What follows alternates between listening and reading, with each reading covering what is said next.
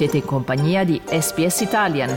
Trovate altre storie su sps.com.au barra Italian o scaricate la SPS Radio app.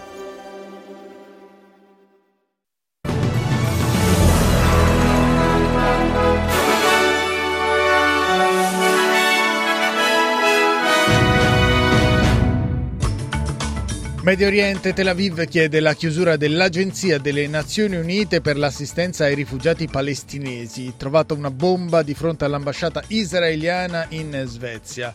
Australia ancora a maltempo in Queensland, ma la perturbazione si sposta verso il golfo di Carpentaria. L'opposizione federale resta scettica sul taglio delle tasse proposto dal governo. Tennis, Yannick Sinner torna a Roma e conferma è tempo di tornare al lavoro, non andrò a Sanremo.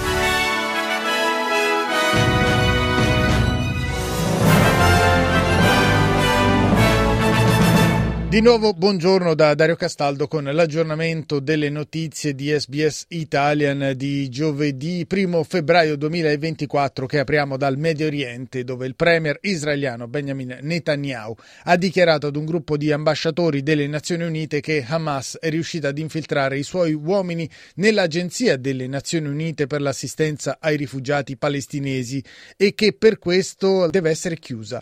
Le parole del capo del governo di Tel Aviv seguono la denuncia che alcuni alcuni dipendenti dell'agenzia sarebbero stati coinvolti nell'assalto di Hamas che il 7 ottobre scorso ha dato il via alla rappresaglia israeliana nella striscia di Gaza.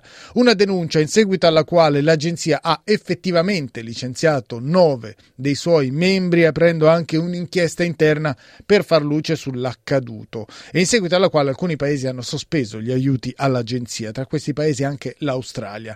Benjamin Netanyahu ha ribadito che l'agenzia dovrebbe essere smantellata e che bisognerebbe trovare mezzi alternativi per fornire aiuti umanitari alle popolazioni palestinesi.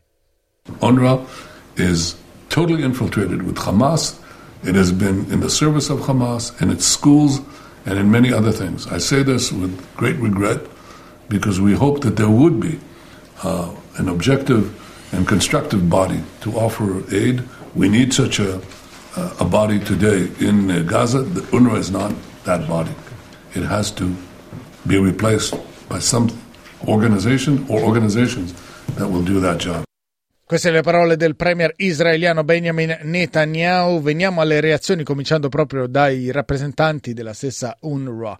Solo a Gaza ci sono 13.000 persone impiegate a vario titolo per l'agenzia, non si può colpire tutta la struttura per le azioni di una dozzina di persone, mentre Jan Egeland, segretario generale del Consiglio norvegese per i rifugiati, nonché ex capo dell'Agenzia delle Nazioni Unite, ha detto che congelare i fondi per l'agenzia produrrebbe conseguenze catastrofiche per i cittadini palestinesi.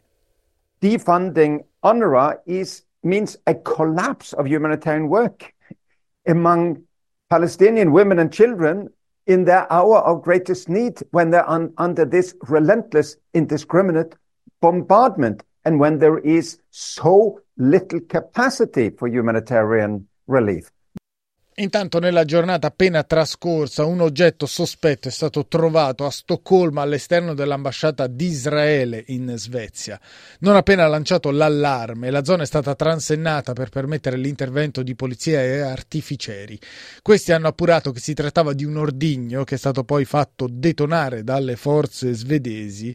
Siamo stati fatti oggetto di un tentato attacco contro l'ambasciata di Israele e contro i suoi impiegati, ma non ci faremo intimidire dal terrore Ore ha denunciato sui social l'ambasciatore israeliano Ziv Nevo Kuhlman, ringraziando le autorità svedesi per il rapido intervento. Proprio ieri oltre mille musicisti svedesi avevano firmato una lettera aperta pubblicata sul quotidiano Aftonbladet per chiedere che Israele fosse esclusa dalla prossima edizione di Eurovision in programma a Malmo, appunto in Svezia, dal 7 all'11 maggio in considerazione della brutale guerra a Gaza dello Stato ebraico, questo denunciava la lettera. L'iniziativa si aggiunge a quelle analoghe già prese nelle scorse settimane da centinaia di artisti in Finlandia e in Islanda, oltre che ad una campagna ad hoc sui social con l'hashtag Euroquision. La European Broadcasting Union, che organizza la Kermesse Canora europea, ha già messo in chiaro che non prende in considerazione questa possibilità, ma l'allarme sicurezza delle ore scorse in Svezia si aggiunge ai segnali critici per il clima nel quale potrebbe essere accolta a Malmo, città con un'ampia fetta di popolazione musulmana, la delegazione israeliana. Adesso voltiamo pagina, veniamo in Australia dove la forte perturbazione che si è abbattuta sul Queensland si sta spostando gradualmente verso il nord-ovest dello Stato. Dopo aver colpito Townsville, il maltempo si dirigerà verso il golfo di Carpentaria. In quelle zone sono previsti tra i 90 e i 150 mm di pioggia e le autorità hanno emesso un'allerta alla popolazione. Secondo l'Ufficio nazionale di meteorologia, la perturbazione non dovrebbe riacquistare intensità e quindi non dovrebbe trasformarsi trasformarsi nuovamente in un ciclone, ma da domani potrebbe invece piegare verso sud e portare forti precipitazioni nell'entroterra del Queensland.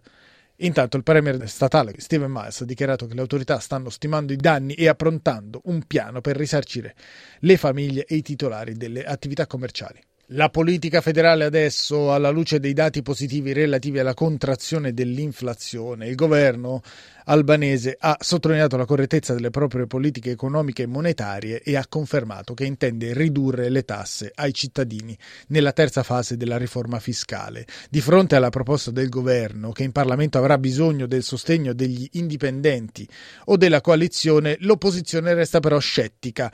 La vice leader dei liberali, Susan Lee, ha detto a Sky News che la proposta rappresenta solo stra- uno stratagemma disperato per riguadagnare credito e fiducia tra i cittadini australiani. Right now, this liar in the lodge is panicked and desperate.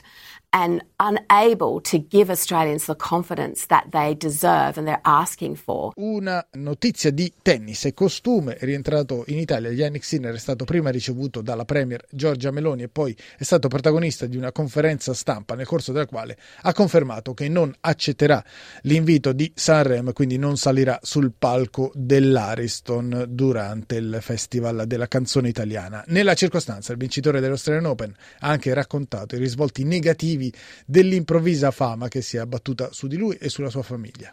C'è una cosa positiva e una cosa negativa. Adesso la, la cosa negativa è che ci sono tante persone fuori da, dalla casa dei miei genitori eh, ed, è, ed, è, un po' un casino, quindi da, da, quel, da quella parte lì ho fatto, ho fatto un, il casino. Ecco.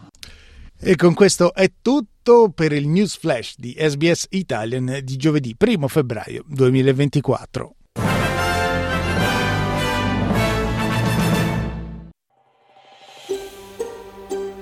Cliccate mi piace, condividete, commentate, seguite SBS Italian su Facebook.